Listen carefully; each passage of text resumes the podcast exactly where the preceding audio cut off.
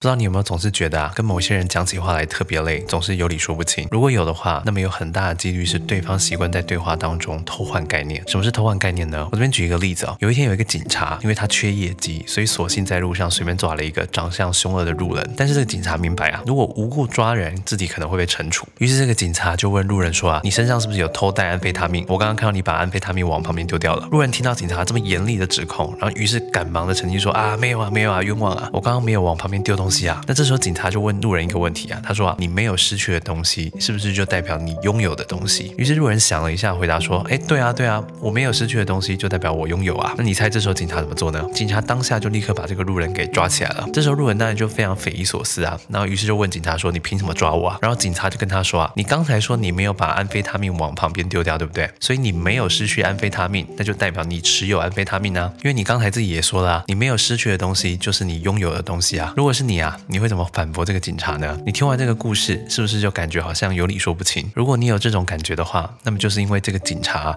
正在偷换概念。所谓的偷换概念啊，就是利用语言的模糊性，把某一个词的意思解释偷换成另外一个意思解释哦。以刚才的例子来说啊，警察前面讲的没有失去的东西，是指原本就存在的东西；而后面讲的没有失去的东西，是指原本就不存在的东西。警察把这两个概念混淆使用，就犯了偷换概念的错误了。那如果刚刚的例子你觉得有点难懂的话，我再举一个例。子哦，哎，不知道有没有女读者曾经跟自己的男友说过一句话，说不要在我旁边抽烟。然后你的男友一气愤之下就说啊，哎，我抽的不是烟，我抽的是电子烟。这个回答一样是在偷换概念呢，因为他明明知道你讲的烟是指电子烟，但他偏偏说电子烟不是烟。所以下次在跟人沟通的时候啊，记得只要听到模棱两可的词出现，一定要跟对方确认清楚他指的是什么概念，否则最终即便是你有理，你也得被迫承担无理的罪名这期非同长知识，我是吴金。新书成人世界生存逻辑，各大数据都有。逻辑表达线上课程，请看我的 IG 主页。那么我们下次见。